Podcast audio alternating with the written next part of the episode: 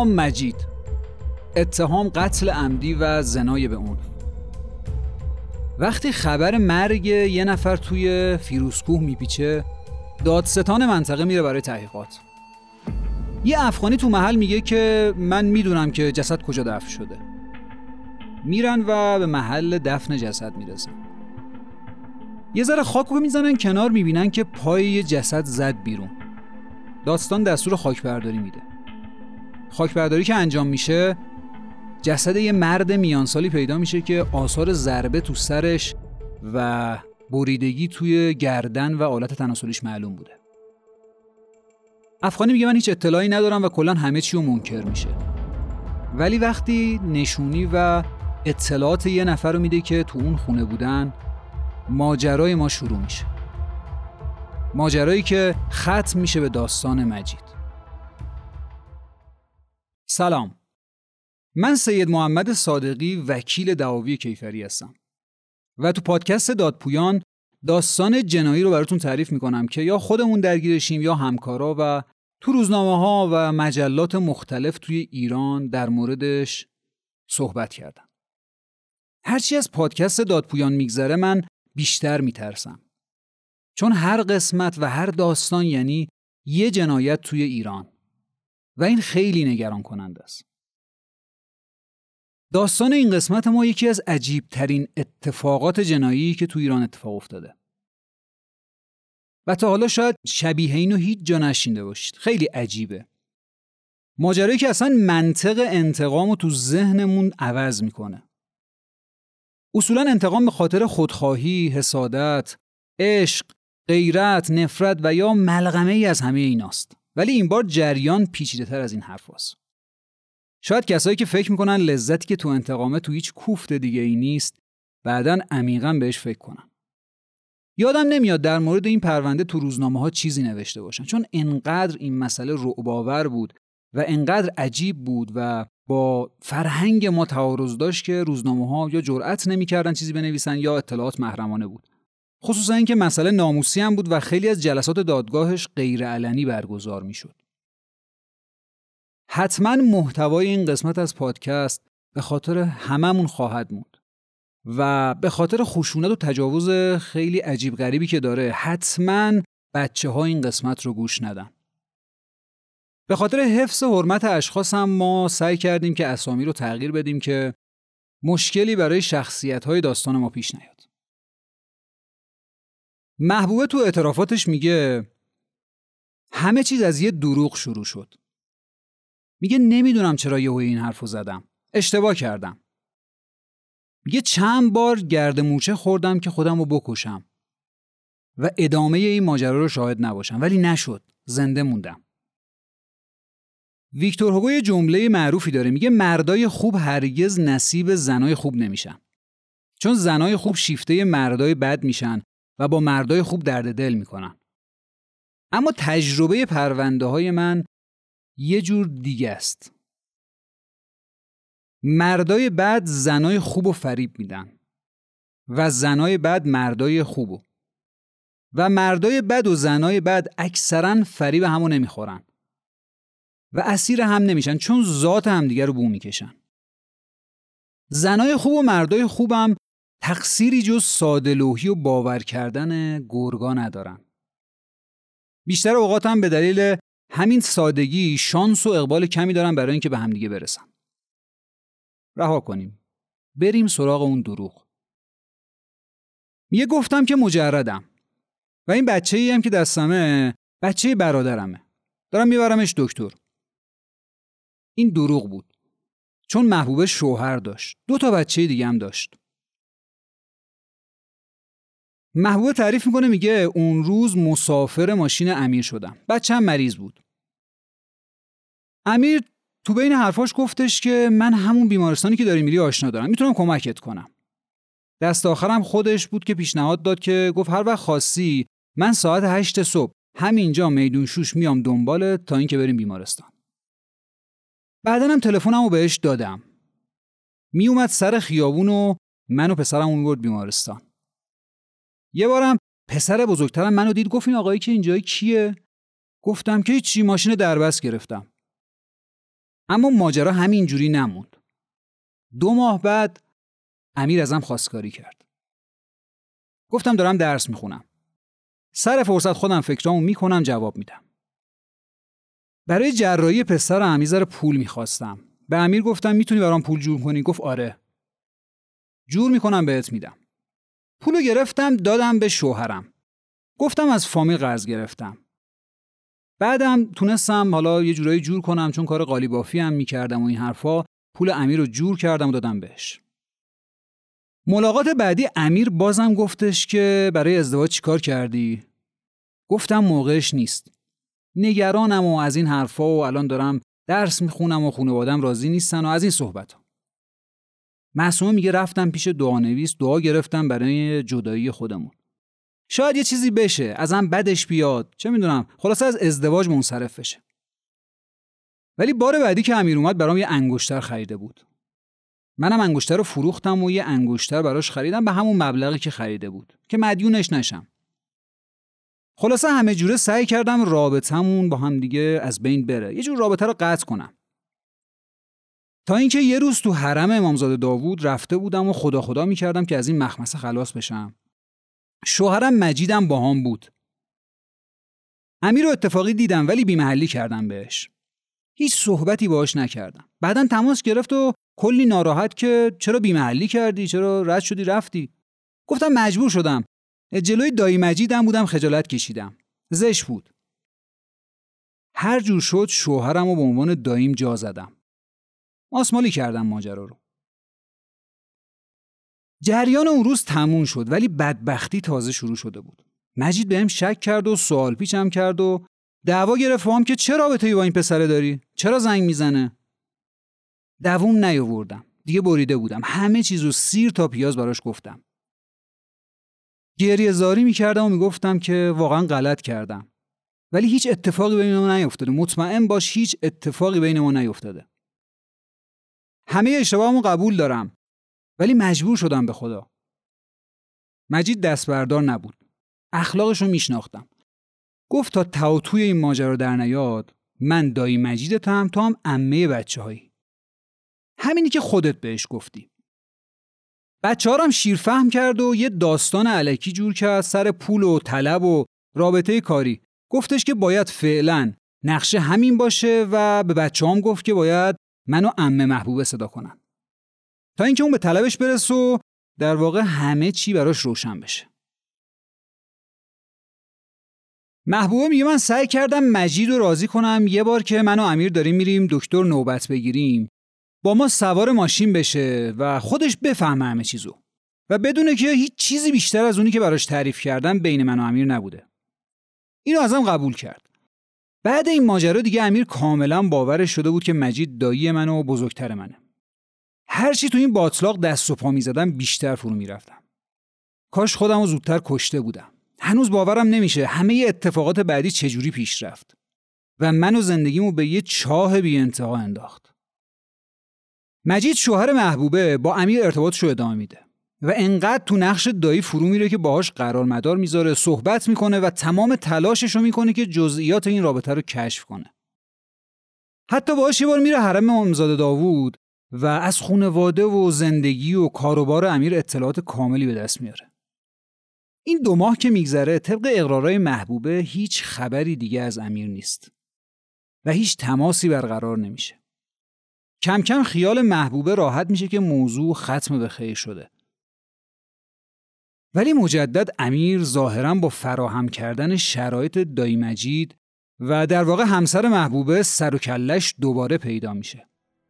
این بار مجید پاپی میشه که حالا که به اینجا رسیده کار حتما باید عقل کنین و خودم مقدماتش رو فراهم می‌کنم محبوبه میگه اینجا همون بار اولی بود که دست به خودکشی زدم و بدبختانه نشد و دیگه نقشه مجید بود که مو به مو اجرا می‌شد و هر روز ترسناکتر و باور نکردنیتر عین یک کابوس بی پایان به جون هممون افتاده بود.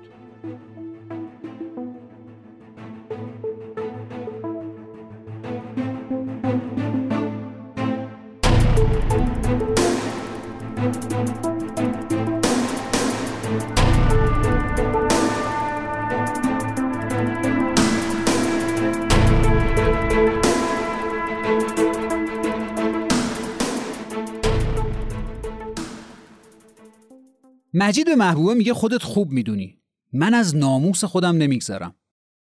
و امیرم باید تاوان کار خودشو بده.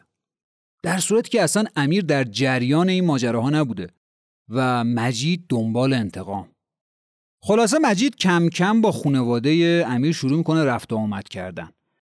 بهشون نزدیک میشه و مثلا داشته تدارک عروسی محبوبه با امیر رو می‌دیده. تحقیق می‌کرده پرسجو می‌کرده برنامه‌ریزی می‌کرده. از یه سمت دیگر هم محبوبه همسر مجید. میگه مدام داشتم دست و پا می‌زدم که قضیه رو یه جوری منتفیش کنم. میگه یه جرقه یه دفعه به ذهنم رسید. گفتم من موضوع ازدواج عاطفه خواهر کوچیکتر امیر رو با یه نفر از دوستای شوهرم به نام سعید مطرح می‌کنم و بازی رو کلا عوض می‌کنم. یه پرانتز اینجا باز کنم. مجید تو اعترافاتش میگه من می‌دونستم که زنم محبوبه با همون سعیدم ارتباط داره. جیکوپیک دارم با هم دیگه. و همین باعث می‌شد که من با محبوبم یه سری مشکلات داشته باشم.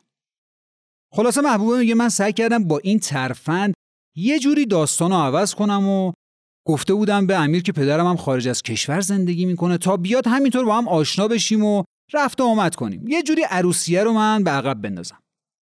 ولی خانواده امیر خصوصا مادرش اصلا دست بردار نبودن. محبوبه میگه من سعی کردم به هر شکلی شده فرار کنم از دست امیر. هر کلکی شد زدم ولی نشد. بدترم شد. میگه یه روزم رفتم و خودم رو گمگور کردم. ولی دیدم امیر و خواهرش عاطفه اومدن و منو پیدا کردن. گفتن اینجا چیکار می‌کنی؟ اینجا کجاست؟ گفتم اینجا منزل داییمه. بعضی وقتا میام اینجا. یه روز امیر میاد پیش مجید و میگه دایی جان شما باید یه دست آستینی بالا بزنی و جشن عروسی ما رو زودتر بگیری دیگه. وقتشو معلوم کن. مردم دارن پشت ما حرف می‌زنن. زشته. مجید دقیقا منتظر همین فرصت است. تو ذهنش میگه حالا که شروع کردیم باید تمومش کنیم. انتظار بیشتر از این جایز نیست. خلاصه قرار شد که ما زودتر عروسی بگیریم و اقدامات اولیش هم انجام شد. از همه بدتر این که نقشه خواستگاری علکی سعید از عاطفه به نفع برنامه مجید پیش میره. خونواده عاطفه قبول می‌کنن که آقا سعید بیاد خواستگاریشون و عاطفه با سعید ازدواج کنه. شده بود قوز بالا قوز. تصمیم گرفتم که قضیه رو برای عاطفه بگم. یه روز تو شهرره باش قرار گذاشتم و گفتم پاشو بیا من می‌خوام یه جریانی رو برات توضیح بدم. و کل ماجرا رو گفتم و داستان مجید و اینکه دایم نیستش و شوهرمه رو برای عاطفه گفتم. عاطفه خیلی ناراحت شد. گفت به خدا خیلی وقته که شک کردم. تا یه حدودی هم مسئله رو فهمیدم ولی روم نمی‌شد بهت بگم. برادرم هم عاشقت شده. کوتابیا نیست. محبوبه تو اعترافاتش میگه سری رفتم و گفتم پی همه چی رو به تنم میمالم و همه چی رو به مجید میگم. و همه این صحبتهایی که با عاطفه کردم رو بهش میگم. رفتم و گفتم که آره من کاملا ماجرا رو برای عاطفه توضیح دادم. حالا هر کاری می‌خوای بکنی بکن. قرار منم با عاطفه این شد که اون با نامزدش سعید به یه محلی برن دور زندگی بکنن. منم محلمو عوض کنم و برم یه جا قایم بشم. یه جوری که امیر نفهمه این ماجرا رو. بعد یه مدت که بگذره شاید اصلا موضوع عروسی از سرش بپره. ولی بعد چند روز دیدم که در خونمون رو می‌زنن. پسرم در رو باز کرد و یه مرتبه در جا خشکش زد. دیدم امیر محل جدید ما رو پیدا کرد و تعجب کردم. گفتم اینجا؟ گفت اگه زیرزمینم بری ته دریام بری پیدات می‌کنم. گفتم حالا برو شهر درست نکن. فردا میام منزل مامانت با هم صحبت می‌کنیم. اون روز رفت. هرچی هم من مقاومت کردم قبول نمی‌کرد. فقط می‌گفت هرچی زودتر باید ازدواج کنیم. مادر امیر یه جایی تو پرونده میگه وقتی قرار شد محبوبه عروس ما بشه اول قبول نکردیم. پسرم خیلی پافشاری می‌کرد ولی من قبول نمی‌کردم. گفتم باید با خانوادت بیای. نهایتا گفت من اینجا کسی رو ندارم. فقط برادرم بود که فوت کرده بچه هاشو من دارم بزرگ می‌کنم. و یه دایی مجید دارم. با دایی مجیدم میام. همون قاتل بی همه چیزی که بعدا فهمیدیم شوهرش بوده نداییش خود محبوبه هم سه تا فرزند داشته و ما نمی‌دونستیم.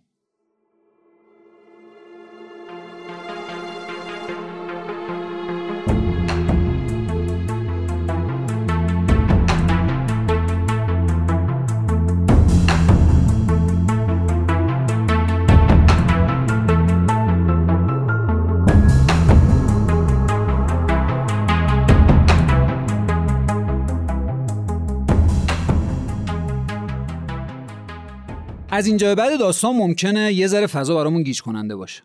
چون اسامی مختلفی ما تو پرونده داریم. و اعترافایی که بعدا انکار شدن و دوباره بهش اقرار شده. یه سری متهمین علیه متهمین دیگه حرف زدن. و خلاصه چیزی که ما می‌دونیم اون چیزیه که قاضی پرونده بهش رسیده. یعنی حقیقت ماجرا رو ما از رأی دادگاه داریم در میاریم. ولی ما می‌دونیم که قاضی یک جاهلیه بین دوتا عالم.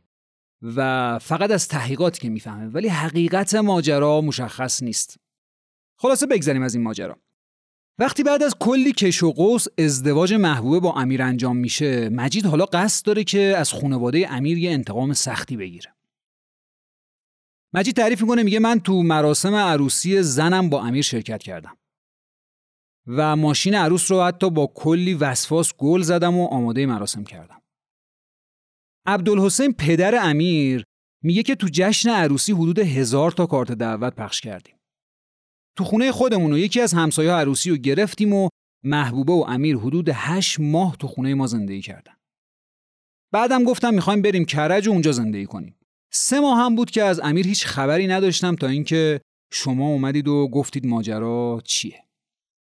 بعدم تعریف می‌کنه میگه محبوبه که زن پسرم بود اومد گفتش که دخترت عاطفه چرا ازدواج نمی‌کنه؟ من یه پسری به نام سعید می‌شناسم که دختر پسر خوبیه و به نظر من برای عاطفه خوبه. و اومد عاطفه رو از من خواستگاری کرد. یه آشنایی معمولی اتفاق افتاد و بعدم پسرم امیر و زنش محبوبه دخترم و ورداشتم بردم ورامین و همونجا عقد کردم. الانم از که هیچ خبری از عاطفه ندارم. بیش از سه ماه هیچ خبری نیست ازش. ولی فکر می‌کنم الان دیگه جونش تو خطر و اتفاقی بدی داره براش میفته تو اینجای داستان اظهارات اون سعید توی پرونده پرده عجیبتری از این نقشه رو به ما نشون میده. سعید تو اعترافاتش میگه نقشه خواستگاری عاطفه رو محبوبه چیده بود. به هم گفته بود من تو رو به عنوان برادرم سعید معرفی می‌کنم برو از عاطفه خواستگاری کن عقدش کن و بعدم گم و گوش منم این کارو کردم چون به پول نیاز داشتم. و دستم خالی بود و تمام انگیزم از این کار فقط پول بود. میگه منم رفتم از پدر عاطفه خواستگاری کردم و آت... پدر عاطفم پذیرفت عاطفم خوشش اومد.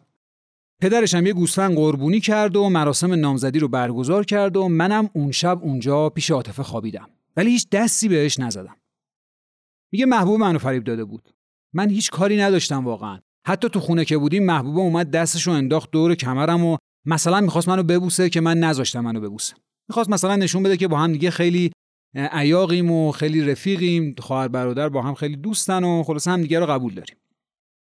میگه فقط انگیزه من همین پوله بود. هیچ کار دیگه ای نداشتم. بعدم که پولمو گرفتم خودم و طبق قرار قبلیمون گم و گور کردم. هیچ اطلاعی هم از وقایع بعدی ندارم.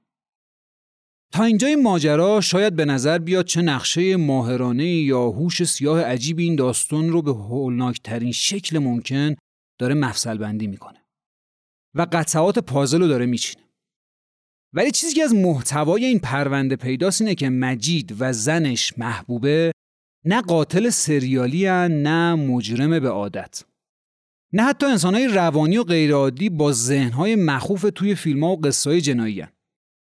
اصلا یه جای مجید خودش اقرار کرده میگه همون اولش که متوجه رابطه امیر و محبوبه شدم تصمیم گرفتم یه پول درست درمونی بدم یه نفر بره امیر رو سر کنه. یعنی ساده ترین تصمیم انتقامی که یه آدم می‌تونه بگیره. یه آدمی که لبریز از خشم و شکست شده. چون بهش خیانت کردن دیگه. میگه به محبوبم گفتم یه روز میکشمت بالاخره. ولی هیچ وقت نتونستم بکشمش. چون دوستش داشتم. مجید میگه سالها قبل خونوادم به محبوبه شک کرده بودن. گفته بودم به من که باید اینو طلاقش بدی. این احتمالا داره بهت خیانت می‌کنه حواست نیستا. ولی من میخواستمش. نمی‌تونستم طلاقش بدم. آخرش هم هر کاری کردم یا به خاطر انتقام بود یا ترس از لو رفتن و گیر افتادن. مجید یه آدم عادیه ولی با خشم انباشته و صبر و خونسردی زیادی که همیشه بدترین رفتارهای محبوب رو تحمل می‌کرده. و این تنها باری نبوده که متوجه رابطه پنهانی محبوب با یه مرد دیگه شده. اگر خشم سرریز نشه و انباشته بشه تبدیل میشه یک فاجعه بزرگ. در مورد مجیدم همینه. نهایتا با انفجار خشم و احساساتی که سرکوب شده توأم میشه با ترس و شک و تردید و دست به یه کارای جنونآمیزی می‌زنه. و بیشتر از اینکه این نقشه رو با دقت خاصی کشیده باشه اتفاقات دومینووار و حتی پیش بینی نشده و خارج از کنترل جریان رو پیش می‌بره. و بعد به فاجعه سربریدن دو بچه خردسال خودش یعنی اماد و مهدی تو هموم خونه ختم میشه. توی روند پرونده می‌بینیم که مجید اعتراف می‌کنه میگه قرار بود که موقع ارتکاب جنایت بچه ها خواب باشن و مجید با ریختن داروی خواب آور توی غذای بچه ها اصلا انتظار نداشته اونا بیدار باشن. و متوجه بشن که اون چطور نقشش رو پیاده کرده. و هیچ وقت فکرش هم نمی‌کرد که مهدی بچه کوچکش بعد از اون شب مدام تکرار کنه بابایی خاله رو پخ کرد.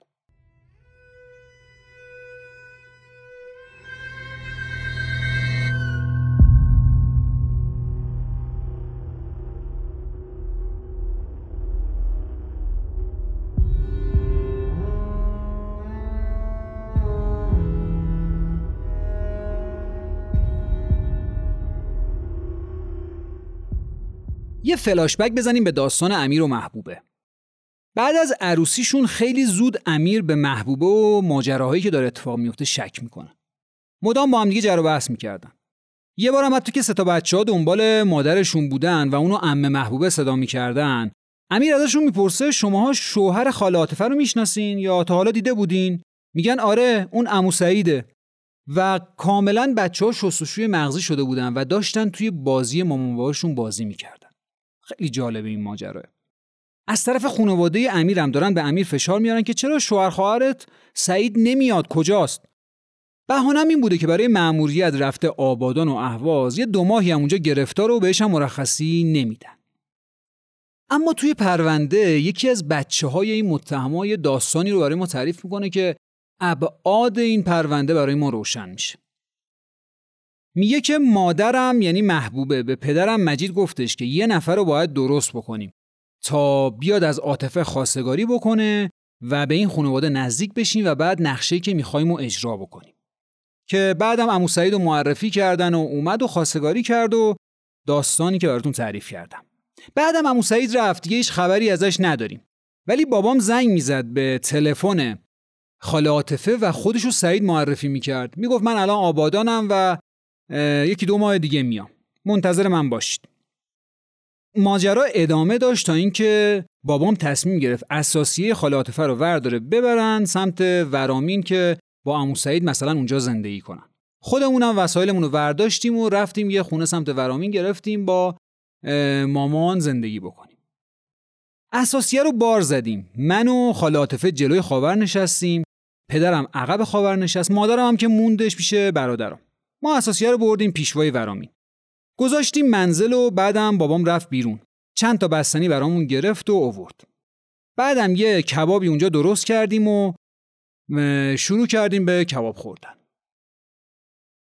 داستانی که این بچه داره تعریف می‌کنه شاید درستترین داستان این ماجراه یعنی اینکه مادرش محبوبه رو مغز متفکر این ماجرا می‌دونه و باباش مجید رو فقط عامل و گوش به فرمان محبوبه.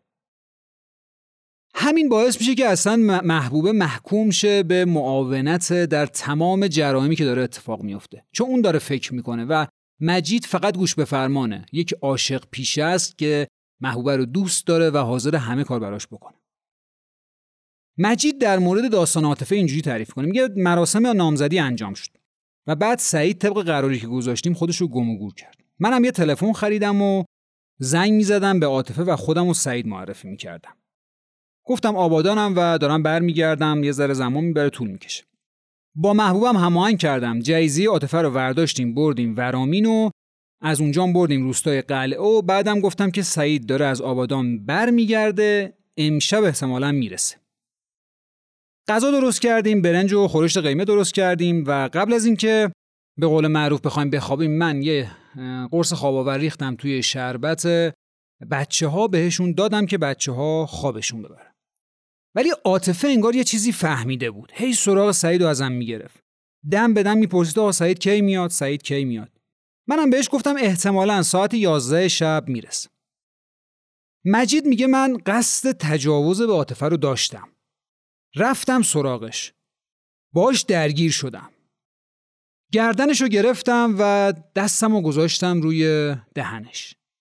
دستم رو محکم گاز گرفت که گوشتم کنده شد. 20 دقیقه اینجوری با هم درگیر بوده. من با چاقو محکم زدم توی گردنش. بعدم چند تا ضربه زدم توی فک و توی سینش دیگه جونی برای عاطفه نمونده بود. وقتی دیدم دیگه نفس نمی‌کشه شروع کردم تیکه تیکه کردن بدنش. دو تا نایلون مشکی برداشتم. یه بخشیشو ریختم توی این نایلون گردم و بالاتنش و سرش و سینهاش و پاها و دستاش هم ریختم توی نایلون مشکی دیگه. دم صبح محبوبه اومد روستای قلعه در خونه. به هم گفت آتفر چیکار کردی؟ گفتم همین دوتا کیسه نایلونی که می‌بینی. محبوبه گفت زود باش بریم. باید گم و کنیم تا جسدش رو پیدا نکنن. دوتا نایلون رو برداشتیم رفتیم سمت یه چاهی توی پیشوا. یکی از نایلونا رو انداختیم اونجا و نایلون بعدی رو هم بردیم سمت چاه سلمان آباد انداختیم اونجا. و بعدم به خانوادهش گفتیم که سعید اومد و عاطفه رو با خودش برد آبادان. صورت جلسه معاینه و تشریح جسد عاطفه میگه قطعات تیکه تیکه شده ولی علت فوت و زمان فوت معلوم نیستش. احتمالا یا به خاطر ضربه تو گردنه یا هر چیز دیگه ای. نمی‌تونیم علت دقیق قتل رو مشخص کنیم. ولی از قتلش حدود 6 ماه تا یک سال میگذره. پزشکی قانونی یه چیز دیگر هم مطرح می‌کنه که اونم احتمال تجاوز توسط مجید به عاطف است. مجید اول اقرار می‌کنه که من بهش تجاوز کردم ولی بعد انکار می‌کنه. ولی محبوبه تعریف می‌کنه میگه وقتی که مجید اومد گفتم چیکار کردی رو؟ گفتم که سرشو بریدم. بعد اینکه سرشو بریدم بهش تجاوز کردم. بعدم تیکه تیکش کردم و این نایلونایی که می‌بینی جسد عاطفه است. تا اینجای داستان می‌دونستیم که عاطفه خواهر مقتول از قبل ازدواج برادرش با محبوبه خبر داشته. و دایی مجید هم اصلا یه شخصیت ساختگیه. هیچ وقت هم به مجید اعتماد نداشته. همیشه منتظر بوده که مجید شوهر محبوبه دست به یه کار خطرناکی بزنه و کاری دست برادرش امیر بده. همیشه هم یه جور سعی می‌کرده که وسط وایسه تا نه سیخ بسوزه نه کباب. می‌دونست امیر عاشق محبوبه شده و دست بردار نیست.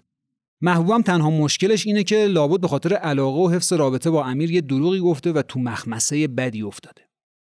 صادقانم اومده جریان رو گفته و عاطفم خواسته کمکش کنه.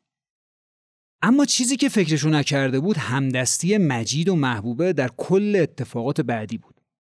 هیچ وقت احتمال نمی‌داد که همون محبوبه بیچاره که باهاش درد و دل کرد و چند بار از ناراحتی قصد خودکشی داشته خودش اون خواستگاری سوری و اجیر کردن سعید و برنامه‌ریزی کرده باشه و طبق اعترافای مجید ایده قتل امیر توسط معصومه اتفاق افتاده باشه. برنامه قتل عاطفه توسط محبوب برنامه ریزی میشه و توسط مجید اجرا میشه. حالا باید برن سراغ امیر. محبوبه شروع می‌کنه برنامه ریزی کردن. میگه اینو باید بکشونیمش یه جا و توی خفا به قتل برسونیمش. فقط مشکل اینه که امیر خیلی تنومند و گردن کلفته و خیلی زرنگه. چجوری می‌تونیم اینو بکشیمش؟ یه برنامه ریزی می‌کنن که برن سمت یه جایی تحت عنوان گنجیابی و نمی‌دونم پیدا کردن زیرخاکی اونجا نصف شب یه بلای سرش بیارن. مجید برای اینکه خیلی امیر به قول معروف گردن کلفت و نمی‌دونم جسه بزرگی داشته با چند نفر هماهنگ می‌کنه میرن سمت فیروزکو محبوبه به امیر میگه که دایی مجیدم داره میره یه جایی یه گنج پیدا کنه زیرخاکی پیدا کنه. تو هم پاشو باهاشون برو اونجا که بتونیم به قول معروف یه گنجی چیزی پیدا بکنیم. زندگیمون یه ذره بهتر از این وضعیت بشه. میرن حوالی فیروزکو. مجیدم به اون دو نفری که اونجا هماهنگ کرده بوده باشون میگه ببین مسئله ناموسیه. یه انتقام شخصی تو جریان. خلاصه با من همکاری کنید. وگرنه میکشمتون. البته بعضی از اعترافا غیر از اینو میگه. میگه نه اون دو نفر کاملا با مجید همکاری می‌کردن. ولی بعضی به قول معروف اعترافات وجود داره که میگه نه مجید ما رو تهدید کرده بود. حالا خیلی مهم نیست این ماجرا. خلاصه اول شب می‌رسن محلی که مد نظرشون بوده. بسات کباب و شراب به پا می‌کنن. امیرم حسابی زیاده روی می‌کنه. مجید و یکی از همدستاش که اونجا بودن شروع می‌کنن کندن زمین. انقدر می‌کنن تا اینکه امیر کنار آتیش کامل خوابش می‌بره. بعدم با اشاره مجید یکی از کسایی که اونجا بوده و همدست مجید بوده و افغانی هم بوده با کلنگ می‌زنه سمت چپ پیشونی امیر. امیر بلند میشه و ببینه چی شده شوکه شده شروع می‌کنه تلو تلو خوردن که مجید از پشت می‌گیره و گردنشو با چاقو می‌بره. بعدم خودش میگه آلت تناسلیشو بریدم از بیخ قطع کردم تا اوج انتقاممو ازش گرفته باشم. بعدم با اون افغانی و یه نفر دیگه که همراهشون بوده جسدو میندازن داخل یه چاله روشو با خاک و سنگ و اینا میپوشونن و بعدم پتو و لباساشو آتیش می‌زنن و برمیگردن خونه. مجید میگه اومدم خونه و به محبوبه گفتم که کار تموم شد. مأموریت رو انجام دادم. امیر رو کشتم. صبح بعدم یه گوسفند و قربونی می‌کنن و با خانوم بچه ها راهی قوم میشن.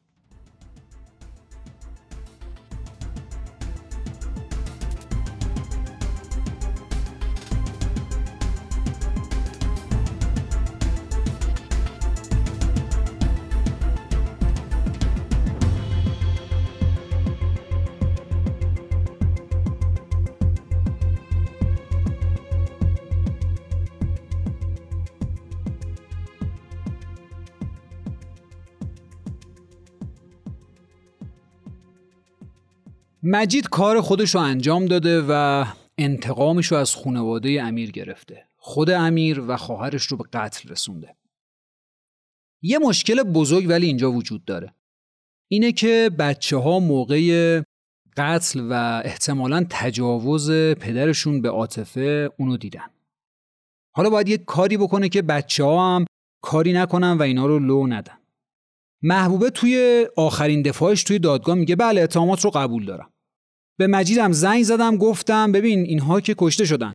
تنها مدرک و شاهد به جامونده از این قتلامون فقط و فقط بچه‌هان.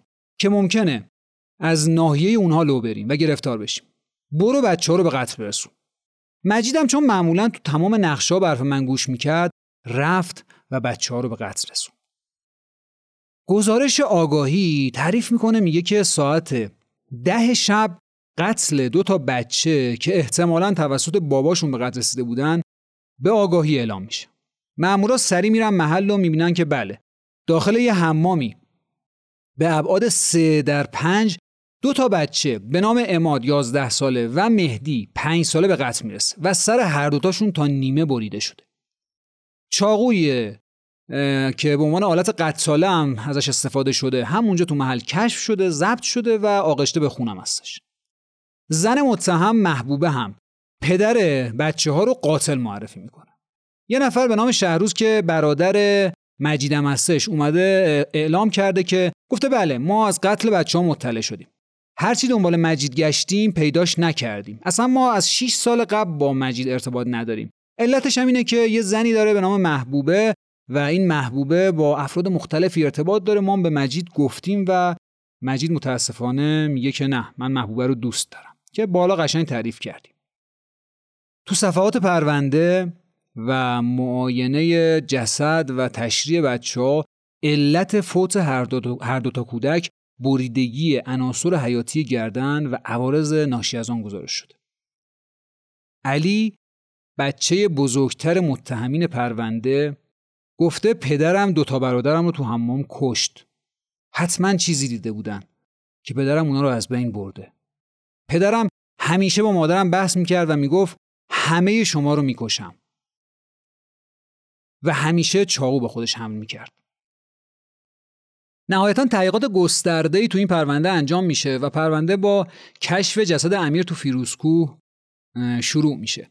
و بعدم دستگیری اون افغانی که اول انکار می‌کنه و بعدم اقرار می‌کنه میگه من با کلنگ زدم توی سر امیر و بعدم مجید سرش رو برید و بعدم دستگیری محبوبه که اقرار می‌کنه میگه بله همه این کارا رو مجید انجام داده و مهمتر از همه اونها تحقیقاتی که از علی پسر بزرگتر مجید و محبوبه انجام میشه و در زمان قتل عاطفه و احتمالا تجاوز بهش بیدار بوده و همه این صحنه ها رو دیده. و علت اینم که مجید علی رو نکشته در صورتی که شاهد قتل بوده اینه که مجید تو اعترافاتش میگه مهدی و اماد رو من فکر می‌کردم بچه های خودم نباشن. چون معصومه با آدمای مختلفی ارتباط داشت و حدس می‌زدم این بچه های من نباشه. ولی علی بچه خودم بود. واسه همین نکشتمش. همه این تحقیقات انجام میشه و ردیابی میشه موبایل مجید و نهایتا توی شهر آبادان توی یه مغازه‌ای مجید دستگیر میشه. اول به قتل بچه هاش اعتراف می‌کنه و بعدم نهایتا چهار تا قتل رو گردن می‌گیره.